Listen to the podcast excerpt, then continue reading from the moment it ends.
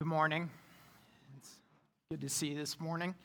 Uh, my name is Penny, and I'm the pastor here at Christ the King. And if you're a visitor or, or a guest, welcome. We're glad that you're here. And uh, if I haven't met you, I would love to meet you after the service. If you have time to, to stick around, I'd love to just greet you formally and, and welcome you. We, we're glad that you're here.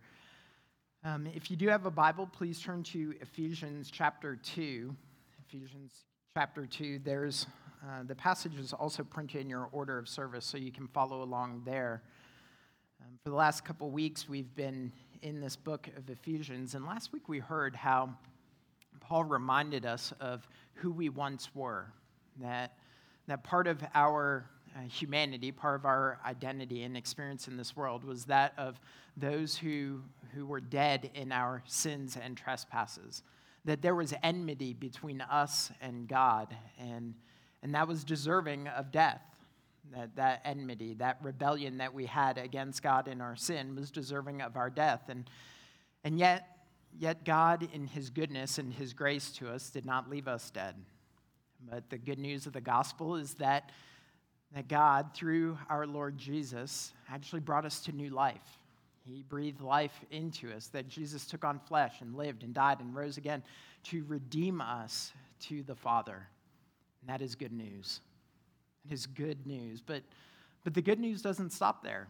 You see, Paul doesn't stop in Ephesians chapter 2 with just talking about the salvation that Christ has won for us, that has been poured out upon us, because what we see in the latter half of Ephesians 2 is that we are not simply saved as individuals, but as individuals, we are saved into a community. And that's the other part of the good news that we are not left alone in our salvation, but that God actually calls us into a people, his body, his church. And that's where Paul takes us this morning in the latter half of Ephesians 2. So if you would follow along with me, beginning in verse 11 of Ephesians 2. Therefore, remember that at one time you Gentiles in the flesh, called the uncircumcision, by what is called the circumcision, which is made in the flesh by hands. Remember that you were at that time separated from Christ, alienated from the commonwealth of Israel, and strangers to the covenants of promise, having no hope and without God in the world. But now in Christ, you who were once far off have been brought near by the blood of Christ for he himself is our peace, who has made us both one and has broken down in his flesh the dividing wall of hostility by abolishing the law of commandments expressed in ordinances that he might create in himself one new man in place of the two, so making peace, and might reconcile us both to God in one body through the cross, thereby killing the hostility. He came and preached peace to you who were far off and peace to those who were near. For through him we both have access in one spirit to the Father. So then you are no longer strangers and aliens, but you are fellow citizens with the saints and members of the household of God, built on the foundation of the apostles and prophets, Christ Jesus himself being the cornerstone, in whom the whole structure being joined together, grows into a holy temple in the Lord. In him, you also are being built together into a dwelling place for God by the Spirit. Friends, this is the word of the Lord. Thanks be to God. Well, um, I don't know really any Latin. I never learned it. Um, I think it would be really cool to know I think it'd be really cool to know Latin, um, but, but I never took the time. I never took it in school. But there are a couple phrases that I know. Abusum musum non tollit is one of them. Um, we'll, we'll, talk about that another time. Uh, that'll come up in another sermon, I'm sure. But, but there's another Latin phrase that I know that all of us probably know as well because um, we've seen it many, many times. The, the motto of the United States, right? E pluribus unum. What, what's e pluribus unum? Out of the many one people, right? Out of the many one. Out of the many one. That, some of y'all know it. out of the many one, e pluribus unum. Uh, it's actually a really uh, captivating vision, isn't it? This idea that there are many people that, regardless of background, regardless of history, regardless of ethnicity or race, economics or social standing, regardless of, of any of these things that would normally divide us, that, that there is one thing that might unite us. Out of the many, one. It, it's, it's an incredible ideal that has been put before us, that, that we can actually put aside all these divisions and come together as one people, as Americans. So, regardless of where you came from, even those far off places like Canada, you can still be one person, right? One people. American. It's captivating. It's a fascinating idea, and it's actually not one that is unique to the United States. Um, before the US, the, the British tried to embody this, right? They were going to make the world British. Now, they tried to do it by colonialization, right, and imperial, empiricism, and they started to take over uh, uh, different places, and they, they imported their British ways upon different people, right, kind of uh, making the world British. And before the British, the Romans were trying to do this, right, with their intricate system of roads and their common language, and everybody under one leader, Caesar. Out of the many, one that they were going to unite around this idea of what it means to be an American, or what it means to be British, or what it means to be Roman. Out of the many, one. Well, how's that gone, like throughout history? I mean, has that gone pretty well? You know, uh, Rome, uh, Rome fell, and uh, British ways have gone by the wayside. And uh, I mean, you know, would, would you characterize America right now as unified? Maybe the only thing we're unified around is the fact that we're not unified, right? that, that we're actually very uh, disparate, right? That we're, we're different, that we are divided. But, but forget about uh, national news, forget about countries, nation states, those sorts of things. What, what about in your own life? Do you feel a lot of unity in your own life? In the relationships that you have? In your places of work, in your families? Are, are they characterized by unity? I think for many of us, it's actually disunity that they're characterized by. And this isn't something new in our day. It's not something new to us, and it's not something that is new to nation states or political realms. This is something that is common for even the church. Even the people of God have experienced disunity and disharmony right? That, that we have segmented and segregated different portions of God's people into different places. This isn't new just for us, this is actually a reality of the church that Paul's writing to. You remember in Ephesians, Paul's writing to a group of people, Jewish and Gentile believers. So these people with different histories, different heritages, different understandings of what it meant to be God's people are now coming together and they are to live as one. E pluribus unum. The many are to live as one. And they're wrestling with that question how are the many to be one? It's not just a question for them, it's a question for us. It's a question for our time, it's a question for our church. How are the many to live together as one? Well, it's that question that Paul is taking up in the second half of Ephesians. See, he's already directed us to how we are one in the Lord, but now he's going to talk about how we are one together. And before he points us to our unity, what this oneness that we have, he's going to remind us of what has separated us our disunity. That's where he begins, how the many were separated. We see it in verses 11 and 12. Therefore, remember that at one time you Gentiles in the flesh, called the uncircumcision by what is called the circumcision which is made in the flesh by hands. Remember that you were at that time separated from Christ, alienated from the commonwealth of Israel, and strangers to the covenants of promise, having no hope and without God in the world. What Paul is pointing to is how this disunity, this disharmony was being manifested, and it was being reflected in four different ways. The first is there's a social uh, there's a social segmentation that is going on. We heard it when Paul speaks about you Gentiles in the flesh, called the uncircumcision by the circumcision. Okay, now when Paul says this, right, he, he's not just making a neutral observation. Like, those are the uncircumcised people and those are the circumcised. Like, that's not what he's doing here. Okay? The, the people who are saying this are those who claim the circumcision. So it's a way of actually speaking in a, in a, a pejorative way. That you uncircumcised people, you're not like us. You're very different.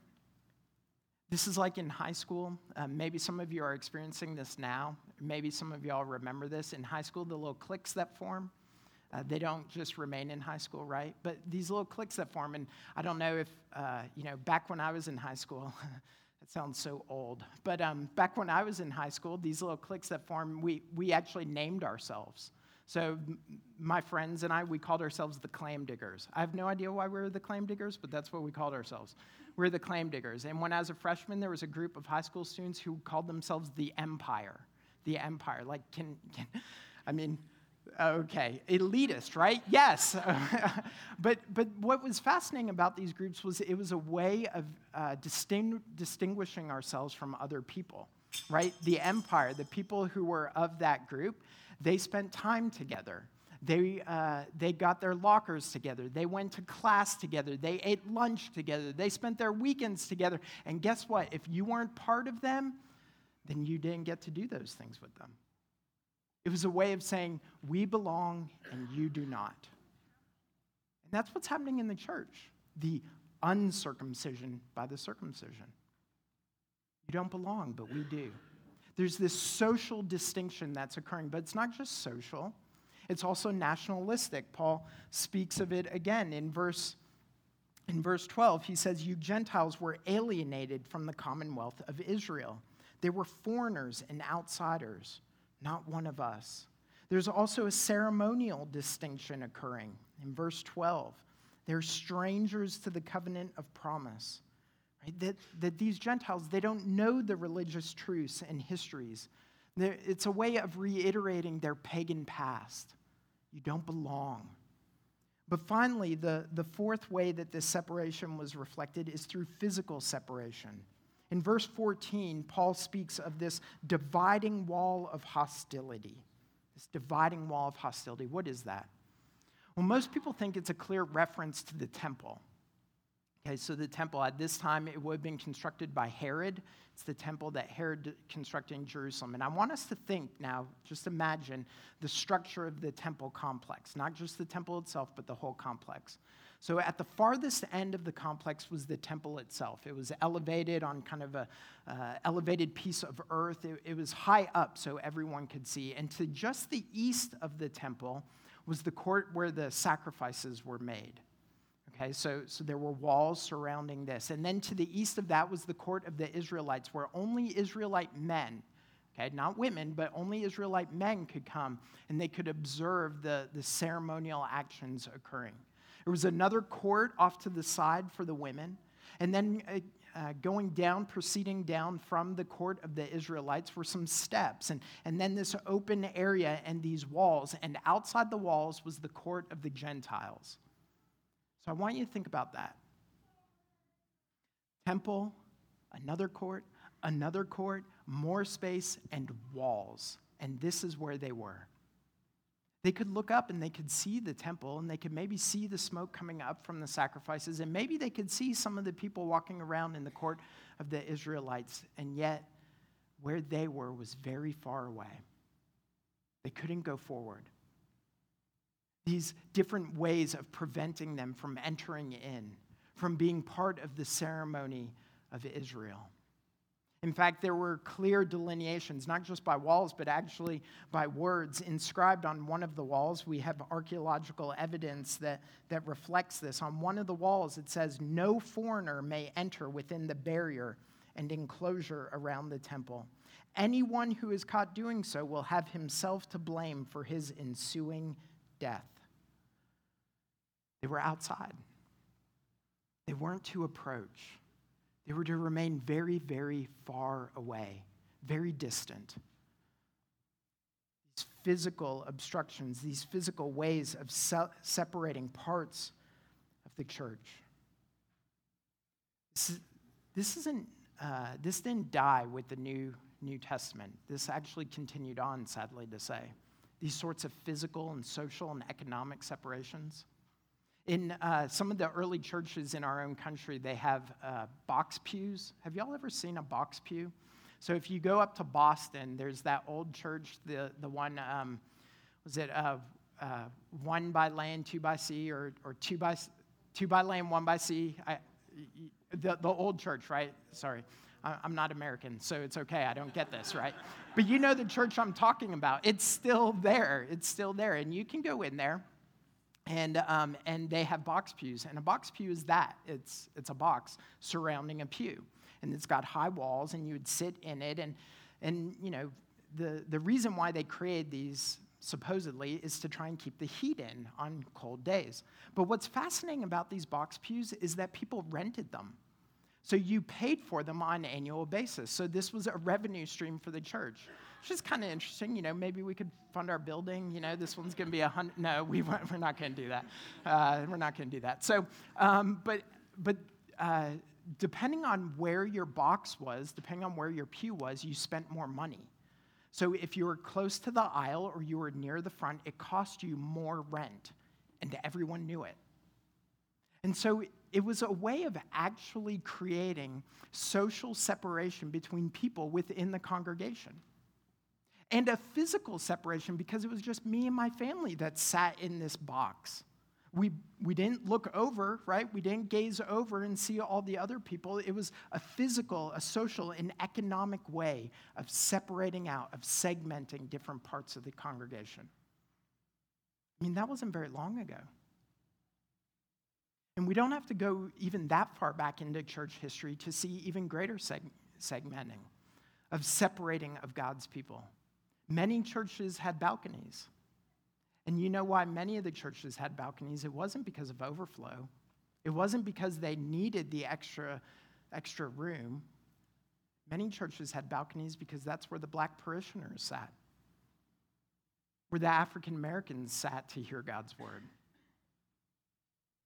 That this is a part of our history. And, and it's not just the South, right? Like this was all over America, and it was in Europe as well that the church has a horrible history of segmenting and segregating itself racially, ethnically, socially, economically. It wasn't just a problem then, it's a problem now. That's not okay. It's not right. That's not the way that the church is supposed to be. That is the many living separate, not as one. What are we supposed to do about that? Like, how do we handle this? We could enact policies, right? We could try harder. We could make valiant attempts to, to move towards unity. We could try those sorts of things. But, but those efforts, right, we, we know that they have failed for millennia. So we need something more. We need something that's going to transcend ethnic diversity. We're going to need something that's going to transcend historical differences. We're going to need something that transcends ethnic, ethnic um, disunity. We don't need policy, we need a person. And that's actually where Paul points them to. In the midst of the many being separated, he points them to a person. He points them to Jesus. See, we are the one who are united because of this one Jesus. He is the one who unites us. And that's what Paul directs us to. And the first way that Jesus unites us is that he destroys. now, that sounds odd because destruction and unity, right? Like those two things don't go together, and yet that's what he does. Listen to the language that Paul uses in verse 14. Jesus has broken down in his flesh the dividing wall of hostility. In verse 15, he abolished the law. In verse 16, by the cross, he killed the hostility. Broken down, abolished, killed. Jesus' work on the cross, his death brought the death to what divides. That's what he did. And what he begins to destroy is actually what divided us from the Father. Paul already talked about this in the first 10 verses of Ephesians 2, but it's like he can't stop talking about the gospel, which is good news. Um, but in verse 16, he says, we might, he might reconcile us both to God in one body through the cross, thereby killing the hostility, that hostility that was between us and the Father. It is eradicated through Jesus' death. That the hostility, the enmity that we had between us and God, it is no more because Jesus has put it to death. But he doesn't stop there. He doesn't just destroy what separated us from the Father, he also destroys what separates us from one another. In verse 14, he references the dividing wall, and Jesus has broken it down. Remember that temple? All those walls and all those courts, they are gone. That regardless of race or regardless of place within the community, all now have access because of Christ. All may enter in. The physical divisions are destroyed. But it's not just these physical dis, uh, divisions, it's also the ceremonial structures. That's what I think he's talking about in verse 15 when it says abolishing the law. Abolishing the law. Now, this can get kind of confusing because we know Jesus said, I didn't come to destroy the law, I came to what? Fulfill the law. So, how can Paul now be saying he abolished the law? Okay, so we need to think about this a little bit. So, the law can be ref- referring to uh, the Torah as a whole okay? Could be talking about that, or it could be talking about one of the different categories of the law. So um, we oftentimes categorize the law in three different ways. There's the moral law summarized in the Ten Commandments, right, which Jesus reiterates. There's the civil law, which was the law that dictated and determined how Israel was to function as a nation state. And then there was the ceremonial law, which helped guide them in how they were to worship God. And I think it's that third use of the law, that not the third use of the law in the way we, you guys know what I'm saying. That third category of the law that I think Paul is talking about here, the ceremonial aspect. And the reason I think this is because of the reference to the temple. You see, the temple just didn't create physical barriers, but it also caused ceremonial barriers. Because the only people who could approach, approach the Lord were those who were holy, who had been ceremonially and ritually cleansed and made holy, that those who were unclean had to remain far away, that they could not even approach it. Even those who had the category of clean, there were limitations on where they could go. And yet, that ceremonial distinction, those ritualistic distinctions, they are no more. That Jesus has destroyed them, He's brought them to an end so that all those who are of the Father, all those who are called by Christ, can now approach him. That there is no ceremonial distinction. We are all holy, we're told.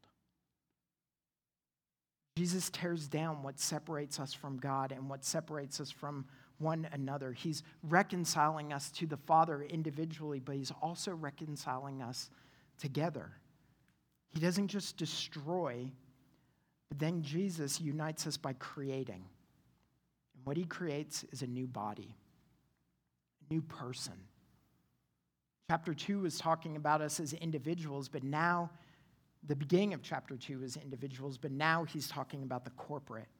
This corporate creation, this corporate renewal. Listen to the language that Paul uses in verse 15. He might create in himself one new man in the place of two Verse 19 So then you are no longer strangers and aliens, but you are fellow citizens with the saints and members of the household of God. Verse 22 In him you also are being built together.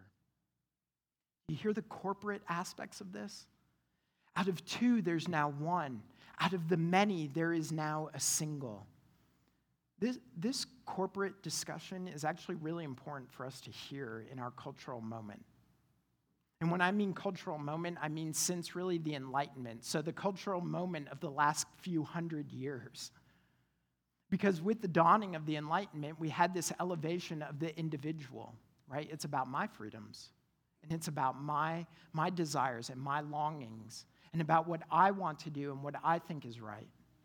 And, and as we have done that, as we have elevated the individual, we have done so at times to the, to the hindrance of the corporate. So we need to be reminded that God doesn't just save us as individuals, He does, but He saves us as individuals into a people, into a body. And so this means that we can't be the church by ourselves. That the church in isolation is, is something that does not, does not exist. That the church by ourselves as individual people is foreign to the New Testament. That we are a body, a people that God is calling together as individuals, but as a corporate unit. That that's who we are.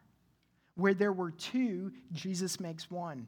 Where there were strangers, Jesus makes into a household. Where there were divided parts, Jesus is solidifying them together. The implication is clear like, you're, you're not meant to be on your own. This doesn't mean you don't have agency and there's not individual responsibility and all those sorts of things. It doesn't mean that. But it does mean that even as you are called by the Father, you are not called to individual isolation, but you are called into a people. The church is the people that Jesus has called out of sin, and by his blood, he not only unites us to himself, but he unites us to one another. See, see, Jesus isn't just creating an organization, he's creating a new humanity. A new humanity, a new people. We heard it in our assurance of pardon, a holy nation a people called out by God. That, that is what we are to be. He's calling us into this corporate being, but, but He's not just creating a new humanity, a new people. He then takes us and He builds us. He builds us together into this new temple.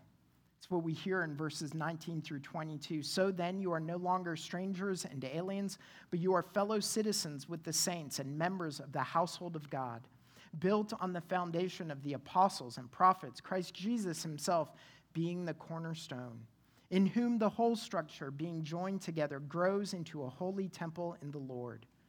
In him, you also are being built together into a dwelling place for God by the Spirit. It's an incredible image, isn't it? I mean, think about the contrast Paul's setting up here. The, the old temple was one that was marked by division, separation, but there is a new temple where there is no more division anymore, but it is actually us. That that's what he calls you, not as an individual, but you as a part of this corporate body, that we are the temple of God, the place in which the Holy Spirit inhabits and dwells in to make us a holy temple. That is an incredible thought. In other places, Paul talks about individuals' bodies, individual Christians' bodies, as being a holy temple unto the Lord, but now he extends that metaphor to include all of God's people, to include us as a corporate entity. And so, you know what this means? It means I need you. And it means you need me. And y'all need each other. Like, y'all need y'all. That's what this means. That that we need one another, that it means that you can't be the church by yourself, that you can't be built into this holy temple on your own. That it means that, that if you remove yourself, it actually not only hurts yourself, but it hurts the church. That's how closely tied we are together that when a Christian would remove themselves from the body of believers, they hurt themselves, but they hurt those that they are leaving behind as well. It's kind of like Jenga. You guys have played Jenga? Right? Those different blocks, and you build them up, and, and you know you form that, that tower, and it's stable, right? It doesn't move. But the point of Jenga is you start pulling out pieces, right? We know that as soon as you pull out one piece, it doesn't teeter and totter yet, right? It still stands pretty straight, pretty firm, but we know that as soon as you pull out one, it starts to weaken. We may not see how it's weakening, but we see it start, we know, we just know it's going to. And then we keep pulling, right? And we tap and we're hoping that this one won't cause it to fall. But eventually, right, what happens? It's, oh, whoa, right? Like it's teetering and tottering and then finally comes crashing down. As soon as you remove one, it starts to weaken the whole. Same is true of the church. That Christ has actually created it in such a way that we need each other. That I need you and you need me. that we need one another to be built and to be formed and to be created into this holy temple. Friends, let me encourage you. In the four or five so months that my family and I have been here, this is what we've seen. We see this in you.